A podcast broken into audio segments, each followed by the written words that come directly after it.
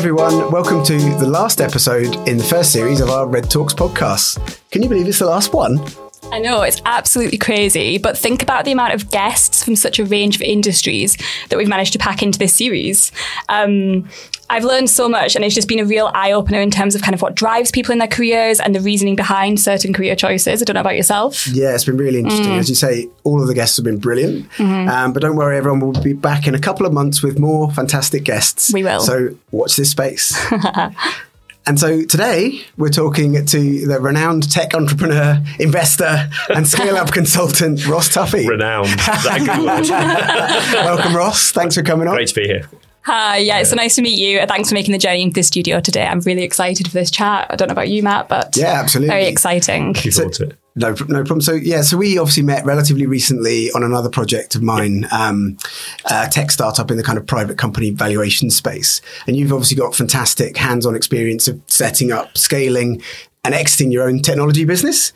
Um, and I know you have a real passion for supporting kind of young tech businesses, which is great. So I'm really keen to get under the bonnet and kind of understand what makes you, you tick. Yep. But I guess like before we get into that chat, um, you've also recently launched your own podcast, Founder.Scot. Yeah. Yep.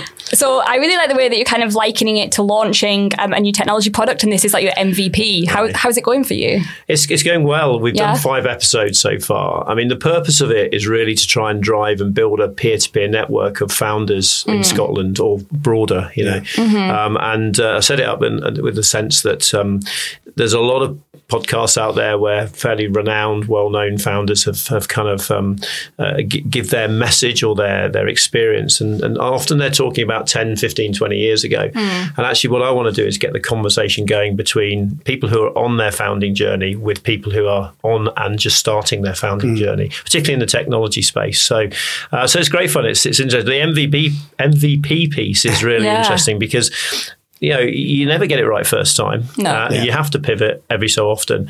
So I'm just I'm just taking a little pause for a couple of weeks to go. You know, get some feedback, understand what the users. The, the audience think and then go from there really so so it's good I'm enjoying it as well Good, strange that's to be the on main strange to be on the other side No, exactly. Yeah, the I know. microphone, We've never had that experience either. I can imagine it is quite bizarre. But um, and what has the user feedback been like then? Have you had quite a bit of Oh it? yeah, yeah, quite a lot. People are, are fairly um, um, happy to give their, their feedback, which is good. um, and and I always, uh, throughout my life, I've always invited feedback on you know uh, throughout meetings, and Mm-hmm. I was pr- quite privileged to to work for organisations like Diageo and Ernst and Young, where a lot of that kind of team building and feedback and it Mm. comes through. Um, so actually, I've I've asked a lot of people, and they've come through and said, yeah, you know, you, you need to look at uh, you know don't have such a long intro uh, sort of thing, get into the subject, um, and lots of other things like that. So it's been really helpful. So feedback's important. It is important. I'm just thinking as well. Our intro is quite long. Maybe we need to shorten ours. Who knows? Go and Um, ask. Go and ask your audience. yeah, I think we need to be getting some user feedback too. Um, but I guess it's quite interesting because obviously, you know, you're getting that user feedback, so you're learning from that. But then you'll also be learning from each guest that you've had on your podcast. So It's, it's phenomenal. I mean, the people I've, you know, I'm very lucky to have connections into such a large number of people, a large number of founders, and most of those that I connect with uh, are really also very willing to give as well. Yeah. because that peer-to-peer sharing is so important. Um, and uh, I spent. Um, 18 months on the Hunter Foundation Scale Up Scotland program, and uh, 50% of the learning, you know, as well as we, we had uh, a lot of input from some tremendous entrepreneurs um, across Scotland um, and, and wider. But actually, most of the feedback, uh, 50% of the feedback was, or 50%, 50% of the learning was actually from the peers, the, the 20 companies on there. So, so actually, you know, connecting with those organizations has been fantastic. And, and even now, four years later, we've got a very vibrant WhatsApp group, which where people, you know, two or three times a week will be uh, asking questions of each other mm. and, and getting mm-hmm. advice, etc. So it's really important in, in, in the entrepreneur community to, to get that set that up really. So yeah. Absolutely.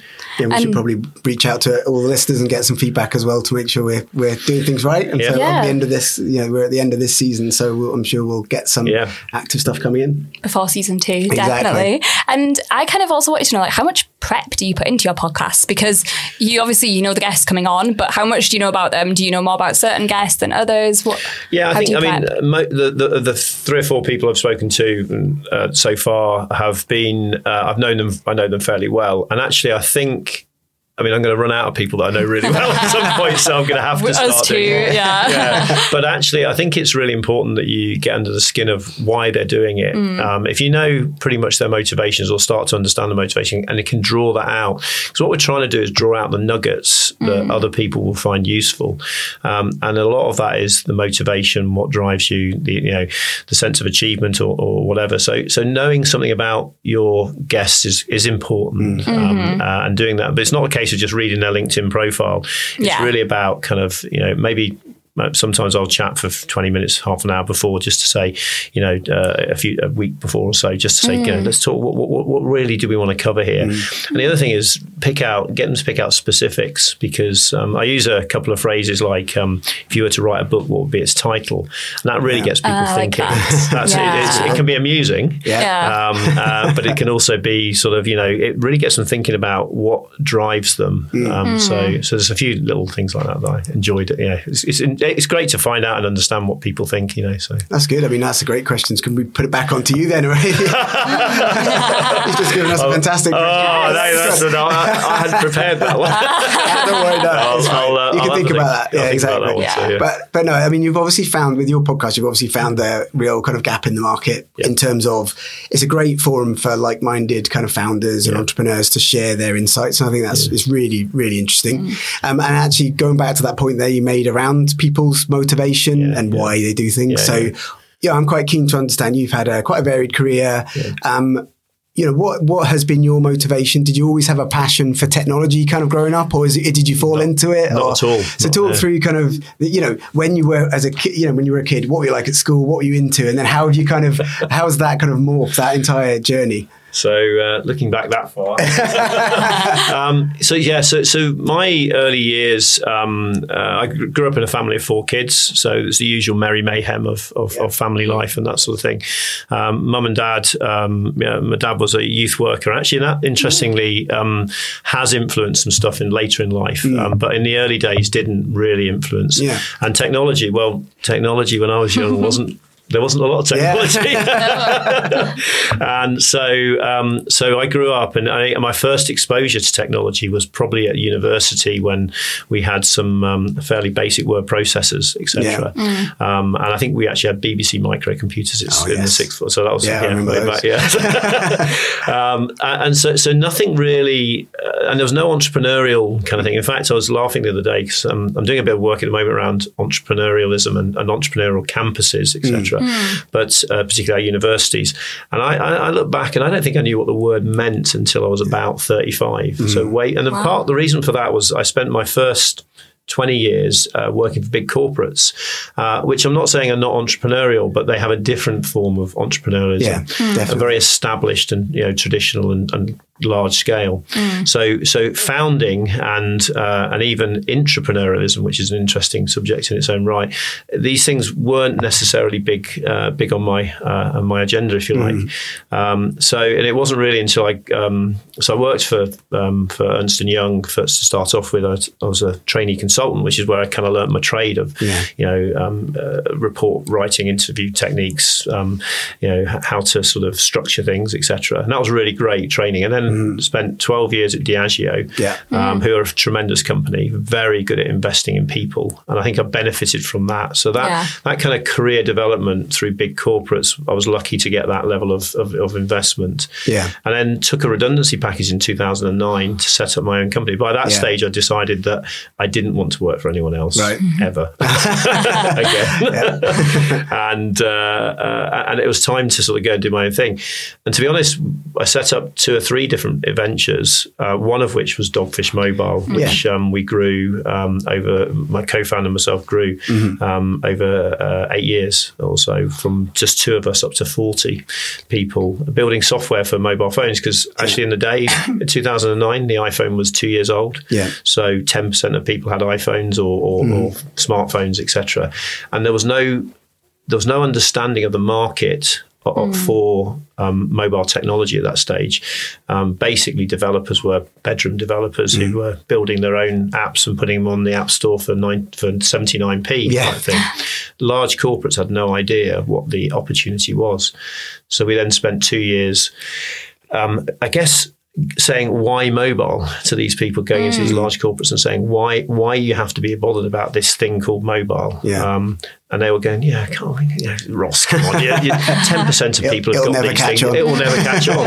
And how? So where are we now? We're like, so let's say that's 2009. So we're Yeah. 13 years later, and virtually everybody has a has a smartphone. Yeah. Um, pretty much, pretty much everyone, and it's been pervasive that for many years. So uh, um, I did a, I used to do a talk at. Um, Westminster University um, for students and tourism. And when I first started out, I, every time I did it over five years, I would say, "How many of you have got smartphones?" Um, and I got to the last one, which is about 2016, and I said, "How many of you got smartphones?" And and 100% of the 50 Yeah. or so students Yeah. put their hands up, and the young lad sitting in front of me went, "Duh," as if I was stupid. And I said, "Hang on a minute." Now, I asked this question five years ago. How many Yeah. people do you think actually had it? And uh, 20% at that stage. So in five Yeah. years, it went up Wow. to become pervasive. So, so yeah, so uh, career of, of fairly varied. What's motivated me? Um, I, I kind of I, I enjoy work. So uh, Yeah. sometimes people find that a bit funny, um, and uh, I enjoy making a difference. I enjoy achieving things. Um, I, I'm motivated by impact, really, mainly, um, and hence some of the work I've done in skills development, etc. over Yeah. the last few years. Um, yeah, I'm, I'm motivated by profit as well. I mean, as, as an entrepreneur, I think there's, you know, I think what you do with that profit is the big thing, and, and how you make it, obviously, and, and and how you enable others to be part of that as well. Yeah. So, No, that's great. And and I I think for me, I mean that was a great you know journey you've had there, and I'm quite interested in how. And I've asked this to other Yeah. kind of guests on the pod, on our podcast over the past few episodes. How do you how do you, did you scale that business from you know a couple of people to the business it became, and then you obviously sold it. And there's a big process there throughout, a Yeah. big journey, lots of learnings throughout that. So I'd quite like to kind of Yeah. get under the bonnet of that as well, and and understand how you managed that. Yep. When where was that tipping point from a couple Yeah. of you in, in the you know co-founders just in a room, and then suddenly it became a much Yeah. larger organization. So I founded with my brother-in-law Paul, who's a tremendous techie, um, Yeah. uh, one of the best techies I know, um, very very talented. And so so we actually started out and we we kind of we said let's give it a go. It was literally let's see if that's going to happen, Yeah. if it's going to work or so. Um, we knew that there was a gap in the market, but we didn't really fully understand how the market wasn't ready yet. So so so there's a lot of um, relationship building to start off with and persuasion. So so we did. I tapped into my um, my past contacts. I was Yeah. you know 20 years in big corporates. I got quite a few contacts there. Yeah. So we tapped into um, existing relationships Yeah. and from there built relationships uh, out, if you like. We we made a fairly conscious decision early on because we were tackling a corporate market to find um, businesses that had multiple brands or multiple locations. Yeah. Because with mobile, if you do it once with one brand, you can scale it out basically. Yeah. So there was a strategy there, which was so we talked, we worked with Merlin Entertainments, who've got all the theme parks and etc., um, and TUI Travel, who've got hundreds of brands basically. So so that was a, a strategic decision, uh, a conscious strategic decision. Um, but in terms of actually growing the business in the in the first um, few years, it was very much relationship driven. So Yeah. relationship selling. So we weren't we didn't have a sales function. So basically, Paul did the technical stuff and I did everything else. Yeah. One of the best bits of advice somebody once gave me was if it arrives through the door in a brown envelope, hand it off to somebody else, so, which I thought was useful because you do do everything Yeah. else as, as two of you. You know, you Yeah. do everything else. Um, uh, you, you can't. Uh, you have to cover everything. Um, we brought our first employee in after a year, um, who's now one of my um, closest friends and, uh, and business colleagues. And he, in his own right, is a tech entrepreneur now as well. Um, digital nomad, travels around the world, which is interesting when you Wow. look at uh, how people prefer and choose to live their lives. Uh, and uh, and we slowly grew it from there. We, we concentrated on the technology first. We were a software company. Um, probably to my detriment, I ignored user experience to start off with. Yeah. A very uh, a colleague of mine at the time who who spent two years trying to get into the business um, uh, persuaded me that UX is a good a good role to, to Yeah. have in the business. Yeah. I was like, no, it's not. and he was like, yes, it is, and he was completely right. Yeah. Um, and he's he's a tremendous His his influence was on really how we developed behavior change technology. Mm. So, mm. technology that would effectively persuade people to form new habits or break old habits, etc. So, we did a lot of work for Public Health England on that. Yeah. So, we were constantly looking for how do we differentiate ourselves? Mm. When we first started, we differentiated ourselves because we were working with big corporates and we knew how, I knew how technology operated in big corporates. Um, not many mobile app developers at the time knew that. The big the big boys, the, the big consultancies, were nowhere near the space at that space time as well. Um, but uh, uh, as we as we progressed, we we, we realised that we needed to get more formal sales techniques, etc. So we grew the business mainly technology. Then we brought in design and project management, and uh, uh, and then eventually brought in sales, etc. Yeah. So And, and and at the beginning there, obviously, it was kind of you're looking at kind of early adopters now of this t- kind of technology, and you, and and Mm-hmm. Yeah. what kind of pushback did you get? It kind of been that easy at that time. when Oh. it was kind of a bit mm, Yeah. dubious of the technology, and you know, how did that part go? Obviously, then it, I'm assuming it took off. Once people got it, it kind of took off, but it Yeah. would take a while to get through that initial You, barrier. need, you needed, interestingly, CIOs were really interested. So, Yeah. chief information officers um, who had innovation in their veins rather than just we'll fix your, com- we'll make sure your Yeah. computer's running, etc. So, those companies that had very um, forward-thinking CIOs, and particularly TUI Travel at the time, Yeah. Um, worked very closely with those guys there. Um, they they realised that they had to persuade their own brands. So it was almost we handed off that problem to Right. to them. Um, so unless we had that pivotal relationship with the CIOs, we Yeah. wouldn't get into because a lot of the brands were some brands were got it straight away. So, for example, Thorpe Park, um, i- the theme park, Yeah. they they literally said we want to be the first theme park in Europe with an app.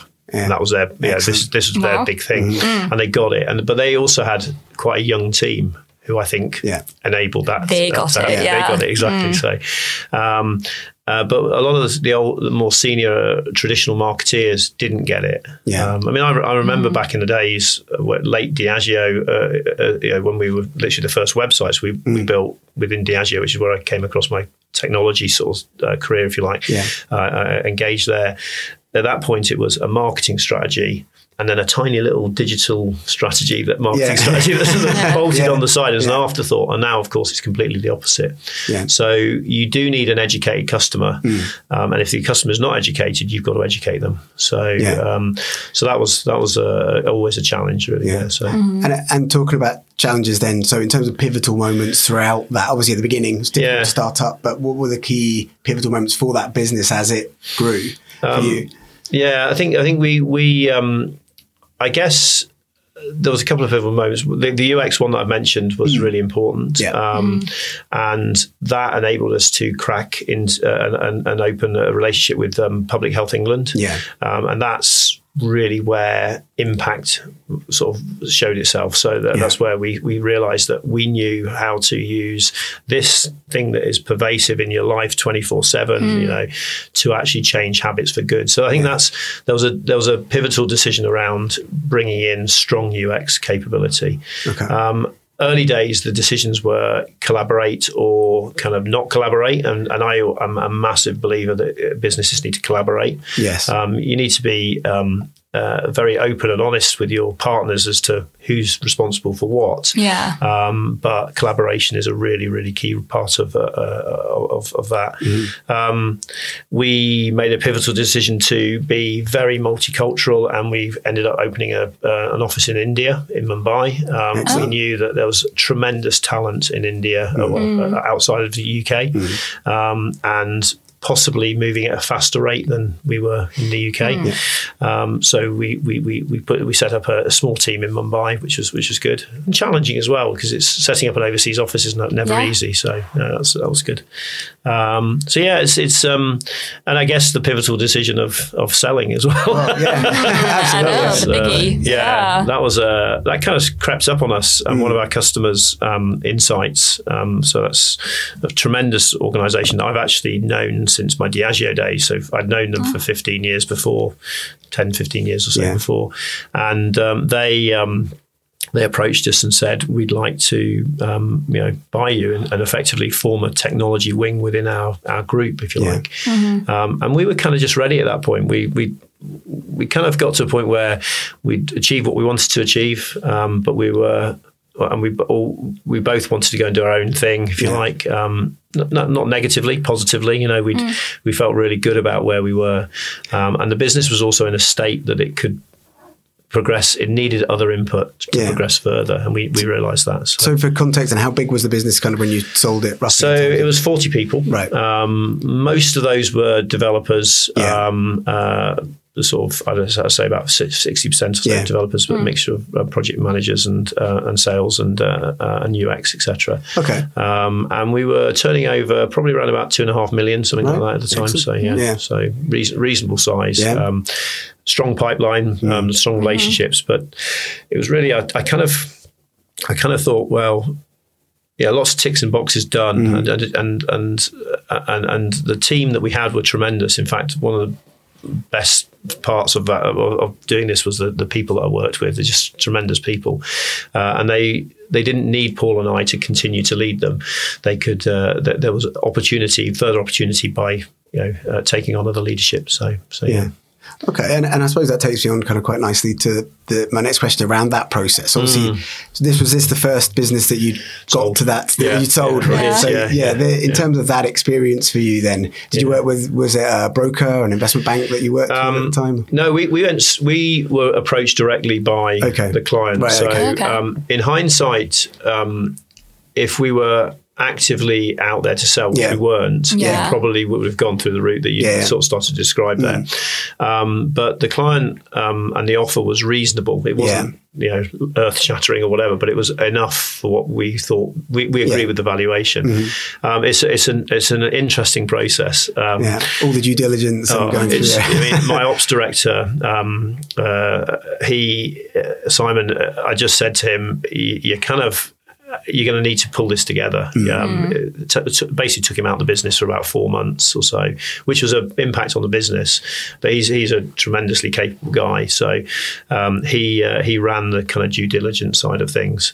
Uh, the negotiation we were we had some lawyers. We used Thorntons in um, in Dundee, who are fantastic, really Yeah. really good, and they were very much um, guided us through the process, Yeah. if you like. Um, I think in hindsight, if if I was looking at extracting the maximum value from the company, then which wasn't the motivation to sell, if you like, so Yeah. it was a different Yeah. motivation, but then I would have certainly organised some sort of beauty parade of, of, of that. Um, but uh, that may have kept us in the business for a couple of years longer than than we probably wanted to. So, uh, um, but it took about took about eight months or so to do from start to finish. Um, it's a it's a it's a it's a hard gig. It's, it's not an easy thing to sell a business. It's um, uh, there's a lot of negotiation, um, but you need good advisors, really good advisors around you, and you need to talk to people who've done it before. So I tapped into people that had done it before and and got a bit of a head start on it. So uh, Tapped into that network of yours to help with yeah, that's right. Yeah, Good. yeah. So. And so moving on, I guess. So you sold Dogfish, um, and now you're involved in a myriad of projects. So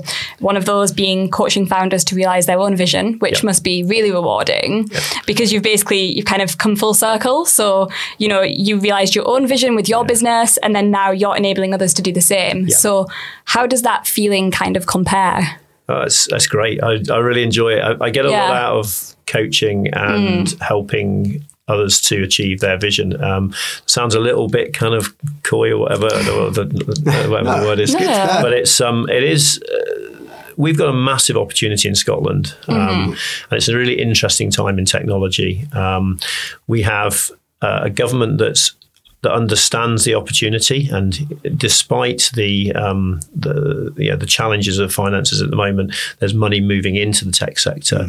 But We've also got tremendous talent coming out of our schools. Um, there's more we can do. It's a huge amount more that we can do. Um, but actually.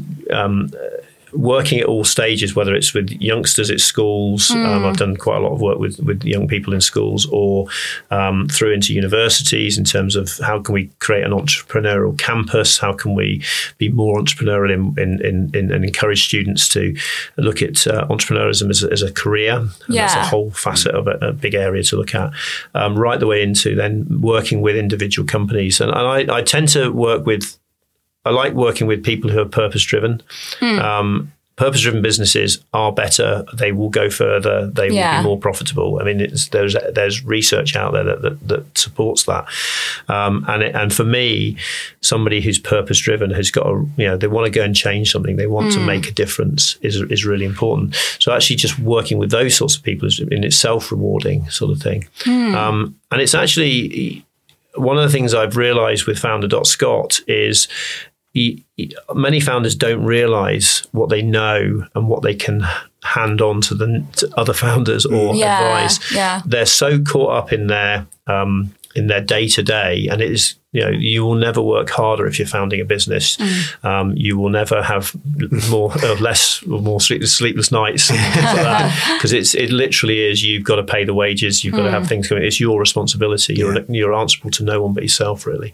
Um, but to be able to pull those founders out of that for a few minutes and say to them, you know, you've got something to tell other people here, and that's a real truism. Working with founders who um, the people I work with on a more one-to-one basis, um, if they're purpose-driven and if they are um, if they listen as well. There's a bit of advice I got from a mentor of mine, which about coaching and um, and that is the other person's got to listen, and that sounds a little bit arrogant. That I'm not saying I'm right all the time, but if they aren't listening and at least considering what you're saying, then they really aren't the right people. They're not in the right space to be coached or to be Yeah. um, mentored or whatever. So, um, so I think it's it's it, and, and I've been privileged to work with a number of founders who do listen. I've worked with some that don't, or did for a while and then decided not to and went their own way. You know, with varying levels of success. I'm not saying I get Yeah. it right all the time because I don't, but um, I have a different. I have an opinion that is worth listening to. And then filtering and deciding whether it's the right opinion for, for, for them or whatever. So Ah, that's interesting. And just yesterday, we were recording a different podcast, um, and we were chatting a bit about kind of you know around having a mentor as a business owner because it can be quite lonely. So, and you mentioned yourself about different mentors that you've had over Yeah, the years. yeah. Do you still have a mentor now, whilst you're also mentoring? Yeah, I do. I don't, Yeah? I don't speak to him as much as I could or should, actually. Um, uh, it's a guy who employed me um, uh, at um, originally at uh, First Choice, which was um, t- eventually TUI. Um, just a tremendous people person. He's a real and a tremendous marketeer, and, and a great counsel. So, so that Yeah. kind of that established the, my sort of understanding of the importance of advisors. Um, so, uh, and, and I also have many other people that I speak to um, on more. Uh, on specific areas, I've got a very good friend who's uh, uh, incredibly good at finance. So, his uh, so if I ever look at you know f- in financing a company or whatever, then I will go to Mark and talk to him. So I'm very lucky that I know a number of people, and, and that's kind of what we're trying to do is build um, build the the knowledge that having advisors is important. I think any most young startup companies can't th- think it's going to cost money to get advisors. It doesn't. You just gotta you got to find the right one, and there's a lot of people out there who will give you that advice. Um, uh, for free, f- as long as it's you know i- i- it's timely and you can you don't take too much of their time. So it's that go out and be hungry for advice as a, as a founder, and there is advice out there. So, um, but then eventually, you know, you as you form a scaling company, then having a board of advisors is really important, really important because nobody knows everything. No. Yeah. Um, and if you get the right people, um, I, I'm on the um, I'm a non-exec on MacsAdventure, a Glasgow-based uh, um, um, uh, company with uh, self-guided uh, walking and, and cycling holidays. Tremendous company. Um, uh, Neil, the chief exec, um, is is is really uh, he, he understands the industry. He knows his product. He's passionate about his people, um, and he realizes the value of having a board and his board Yeah. board in around him, an advisory board. Um, and it's a privilege to be part of that, really, to be able to provide thoughts and knowledge um, uh, to people who are really driven and, and want to achieve. So, uh, so yeah, so so I think advisors is and mentors is is something that any founder should look look to. Co-founding versus solo founding.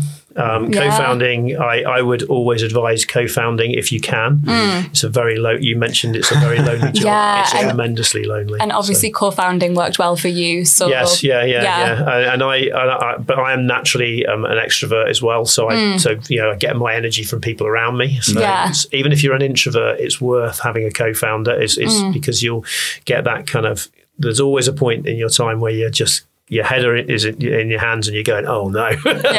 what am I going to do? And you need somebody. You need somebody Yeah, there. 100%. So, or find the advisors around you. you know, so. And just taking it back a little bit, obviously you touched upon um, working a lot with uh, with youth and younger Yeah. people, um, and that must be really rewarding work too. Um, what is it that you kind of do exactly? Like, how are you helping younger people to get a start in life? So, Um, so I mean, I mentioned my, my father and youth work. Yes. Um, and, and actually, I probably didn't realise this until maybe, I I don't know, three or four years ago, Mm. uh, that there was an inf- influence from him. He spent many years working um, with young people in youth youth service when youth services were were funded, which they need to be again. Mm. Anyway, um, another subject. But I think um, I, I, I was contacted um, very early days of Diageo, of sorry, of um, Dogfish by um, uh, Calder Glen School, East Kilbride, and they saw all that we launched this app and they said would you come and talk to the young people in the school mm-hmm. about building an app? And we mm-hmm. ran a dragon's den kind of thing for them.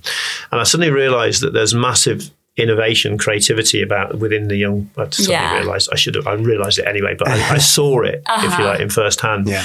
um, and these are these are youngsters of the age of you know 13 14 12 13 14 and they were coming up with phenomenally great ideas for apps and and really practical ideas as well and, Yeah. and and very important ideas for themselves you know their generation um, and so so i think uh, that kind of I I realized as I was building Dogfish that digital skills are really important. So getting involved with um, Skills Development Scotland, I chair their skills uh, digital economy skills group. Uh, it's really important that we invest in our young young people um, and support them in terms of potential careers and potential and it's not to say you know pigeonhole them or, or, or channel them but give them the, the the the kind of insights as to what is out there and what's Yeah. possible um, and anything from you know, digital technologies which we need more and more um, uh, individuals uh, from designers to um, to developers to data people etc it's so important that we we invest in that space. So um, so yeah so I'm really um, uh, skills development is one of my my bags, if you like. Um, Yeah. And uh, and and I guess more recently, I've been looking more at the entrepreneurial entrepreneurial side of skills and how do we how do we encourage creativity, innovation, problem solving in young people, with the thought that they may move into an entrepreneurial career. Yeah. Um, and I think I think our economy is it's going to rely on that. It's going to it's going to need it needs that. And we if you look at things like places like MIT and Stanford and uh, in the states and other universities around around uh, Europe, there's tremendous ecosystems Yeah. that are built up around them. Can you imagine that in Scotland, Yeah. or Glasgow, Yeah. Or, or wherever? Yeah. Yeah. It would just transform our economy, Yeah. and that's what we need to get to. They've taken 50 years to get there. Yeah. We don't have 50 years to get there. No. No, So- exactly, exactly. And I think it's great that you, you know, you're making people aware of these opportunities as well, and that there's things like this out there. Because even just, you know, from my own um, kind of perspective, um, the school that I went to, I grew up in the middle of nowhere, Argyll and Bute, but it was, you know, kind of lived in a rural Scottish glen. And when when I was at school, it was very much kind of you either you went to university or you maybe got an apprenticeship. You know, there was a lot of like the big construction industry there, Yep. and that was kind of the only two options available. And obviously. I didn't really want to become a builder, so it was like, right, Megan, you're going to university. And I remember sitting down with my advisor, and it was just, okay, so which course are you booking onto? And that was it. Yeah. And I didn't want to leave school and go straight to university. So I took a year out and I au paired and I travelled a bit. But then I, I went to university and I mean, I enjoyed my degree, but it wasn't a real passion or, you know, something that I'd really. what did you do? I did English lit. So I, I was doing French initially, which I hated. so I changed to English. And I, I, like I said, I loved my degree, but um, Yeah. it's not, I'm not doing anything to do with my degree now. I'm not utilising that. And I often think, actually, maybe, maybe I'd have really enjoyed an apprenticeship in journalism or the media. But those options weren't even really explored or available. So I think it's just great that you're making young people aware that there's lots of choices out there. You don't have to follow huge. the traditional path. Yeah, I, I Mm. did a, a chat um, uh, a few years ago to a group of 15 year olds um, Mm-hmm. a, in a school, and the teachers had asked me to talk about my career. And I did Yeah. a sort of 10 15 chat, and I've walked through from univer- from school all the way through to where I was now. Mm-hmm. So, um, and I realized as I was talking, as literally as I was articulating this, that I'd never made a decision about moving careers, moving jobs. Uh, so, first of all, I've moved careers two or three times, and Mm-hmm. moving jobs three months before I actually moved. So actually, planning a career is is it's about getting the skills, the meta skills, the underpinning skills that allow you to be broad in terms of mm-hmm. what you do. But you know, don't a career is not for life. A yeah. career yeah. in, in, today's society, you can move careers very very quickly, mm-hmm. and, and how you get there, multiple pathways, flexible pathways mm. are tremendously important. And you talked about it was either an apprenticeship or a, a university degree. Yeah. Actually, you can do an apprenticeship at university now. Yes. Yeah. So you've mm. got the, um, and particularly in technology, you've got mm-hmm. some amazing opportunities. Any, anyone who's looking at to do a digital or technology apprenticeship, sorry, a technology career and go to university, the first mm. thing you should do is look at it's te- tech apprenticeships mm. because you're employed by a business, you're paid, mm-hmm. so you've got a job, and you don't have to go and find a bar job or yeah. whatever during the summer or the evenings or whatever.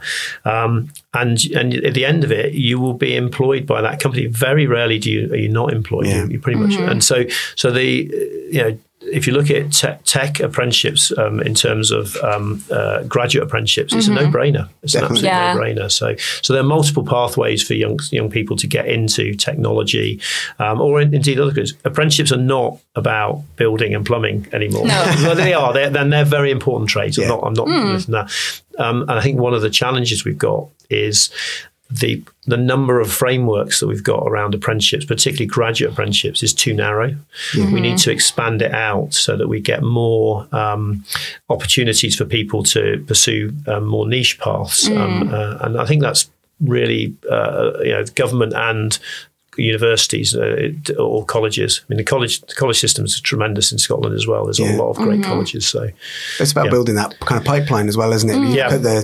Put the t- technology yeah. industry in Scotland, yeah. you want to have that kind of talent coming through and yeah. building a, a, a, pathway and a career kind of absolutely for them. Yeah. The, um, if you look at, um, I'm going to get the dates wrong, but my my young my youngest daughter, so she's now 18, but she um, she was choosing her options um, at the point um, where we were employing um, developers straight out of university for mm-hmm. iPhone, I, iOS developers at about 30 plus grand, yeah. right? So literally coming mm. straight out of university, straight into a job about 30. And that's in Scotland. In London, it's another 5 to 10K yeah. more yeah. easily. In fact, it's a lot more than that now. Mm.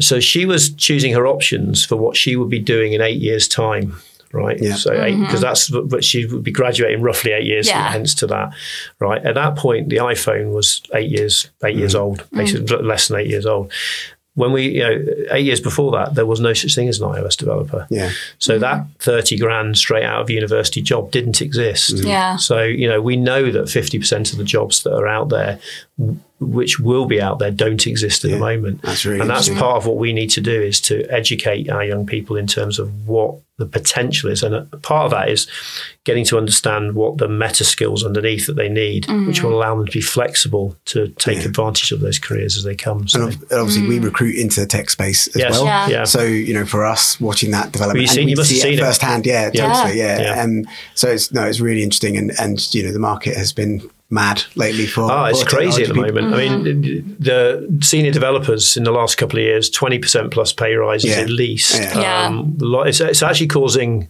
It's, it's great if you're going to be a developer, yeah. but yeah. it's actually causing a lot of issues around the SME marketplace mm. because mm. they SMEs, small medium sized enterprises, can't afford now to uh, employ the developers they need, and innovation comes from SMEs, basically, yeah. and we are They're kind of pricing themselves out of that kind yeah, of market. Absolutely, yeah. yeah. It's mm-hmm. kind of interesting, but the bigger opportunities are there within these kind of startups. And that's that's been driven. It's been driven by, um, I mean, COVID partly and remote working. Yeah. So we have got many people, many great developers in Scotland working now for Silicon Valley companies mm-hmm. based in Scotland. Now. Yeah. Um, and the acqui-hiring of some of the big tech companies, they've effectively bought other companies mm-hmm. and inflated the salaries of those companies up there. So, so what it's, it's, it's a real worry at the moment because um, you know, I mean, it's great on one hand because you've got very highly well employed people who've well paid people. Mm. But the gap in that, that SME mm. space mm-hmm. is, is, becoming quite critical now. So. We're, we're definitely seeing that. Yeah, we have. Yeah. Um, but I suppose just moving on slightly from that as well, you know, you're also an investor yourself. Yeah. Mm. Um, so all of this kind of feeds into the wider market and investment in Scotland, and you're very plugged into that kind of yep. investment group within Scotland. You know, um, have you got any kind of tips for people that might be for startups that are out there at the moment that might be looking for investment? How do they kind of stand out from the crowd? There's a lot, as we know, the market is quite buoyant. There's a lot of startups out there within the technology space. Obviously, there's struggles around kind of finding the right people there. But if, as an investor, for you, you know, what what makes people stand out?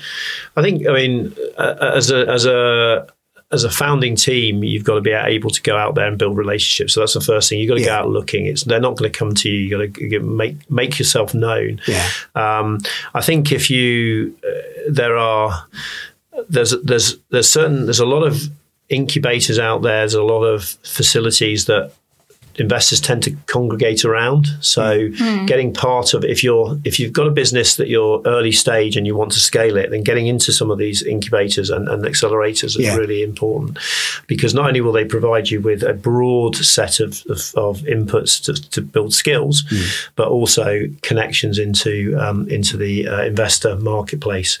Um, I mean, I do a lot of work with CivTech, um, which is uh, the government's incubator for for GovTech. Mm. that is you know expanding and scaling, and mm. and that's very much for, for, for investors. That's a really interesting place to work. Partly because there's been a sort of a, a, curation of those companies to get into these these yeah. incubators. So therefore, some of the work is done. Not saying that everyone goes into an incubator or scale or an accelerator is is going to scale. Mm. You know, um, I think. I think the other thing is show your ambition. Mm. It's really important. I mean, we as a nation, we tend to be not quite as ambitious as we could be. Yeah. Um, and arguably, I mean, if you look at our history, then there's a lot of um, achievement in technology that we've over the years that we've had, but we need to re-establish that. Um, and uh, so, so go out there and talk about your ambition and don't underplay it. Basically, mm. don't you know be realistic in the sense that you know if it's yeah, you got you got to you got to have an idea that people can relate to. Yeah. But mm. um, um I think know your numbers is another one as well. Yeah. I mean, yeah. uh, it, this is just because it's a good idea doesn't make it a, a, a financially yeah. viable commercial, like, commercial reality. Exactly. So, so know your numbers. Um, and uh, I know you know some of the most uh, successful founders I know have uh, just are all over the business. They completely understand the business. Um, and I guess the other thing is it's the team. Um, yeah. you, you, you need to show that you've got the team or potential for the team because yeah. if you're an early stage, you're going to obviously grow that team. Um, and the investors will look at the the the, the founding team, yeah. and if you don't have the right people in there, or if you've got people who don't fit the vision going forward, and then I think that's that, that's that's a problem. So so make sure you've got the right team yeah. around you. Yeah. is that not quite common though among kind of the tech startup world where you've got some tech guys, you know, behind the scenes who are used to be you know, developing these awesome apps, but then they're out in front of investors and having to pitch, you know, and, and having to be all over it. And is that uh, do you see that it, a lot? I do, I do, and I think there's two sides to that coin. That's so there's that technical founder is really important, yeah. vital to the business. So, um, and but that doesn't necessarily mean they are the CEO or yeah. the person who pitch. They need to be involved in the pitch mm. because mm. they know the stuff. They yeah. they are the um, the the brains. It's the it's the classic Steve Jobs uh, yes. Wozniak kind of kind of conversation. Uh, Steve can done it about you know Wozniak, so so uh, and vice versa.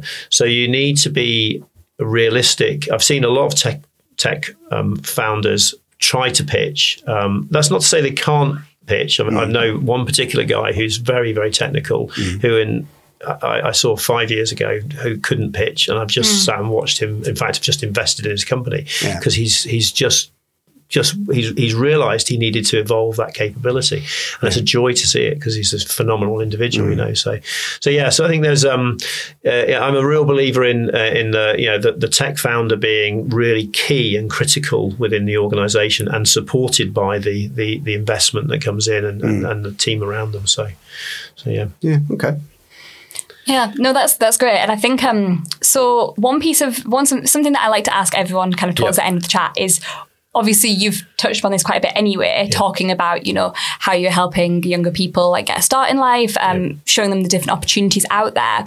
But what kind of one piece of advice would you give to a young person starting out?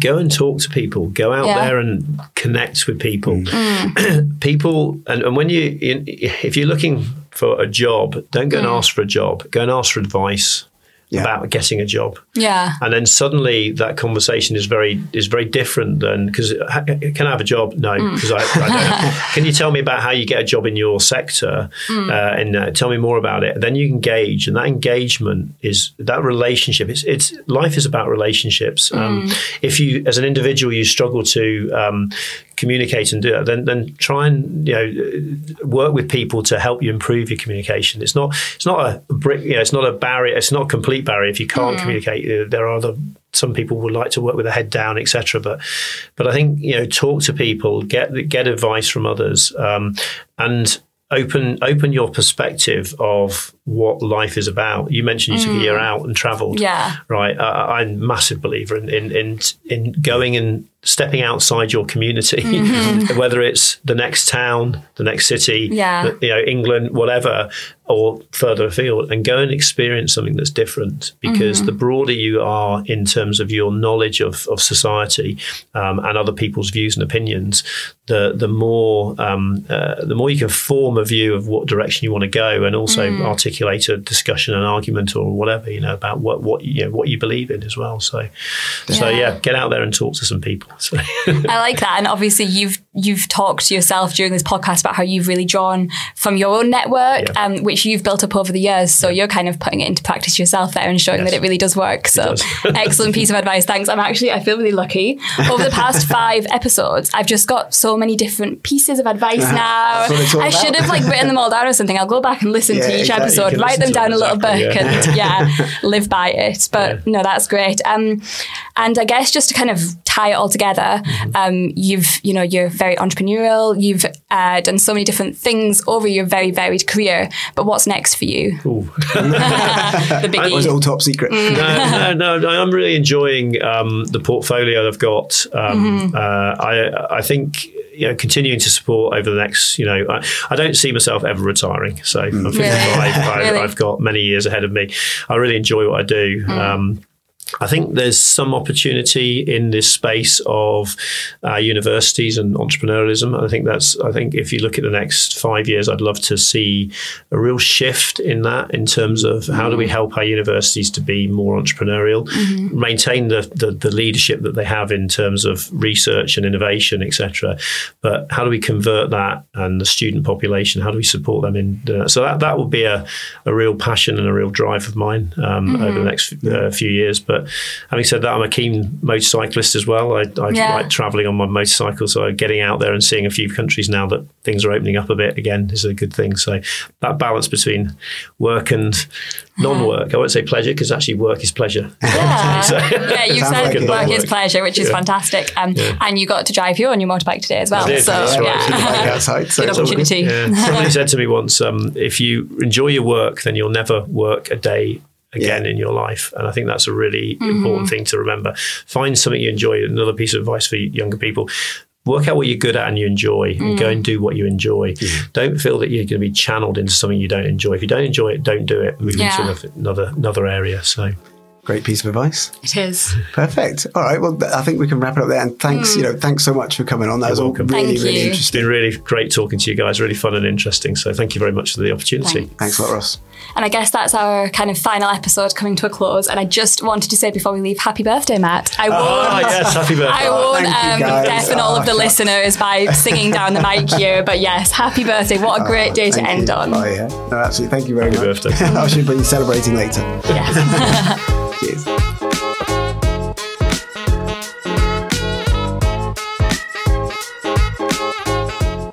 Thanks for listening to our Red Talks podcast. Please like, share, and subscribe.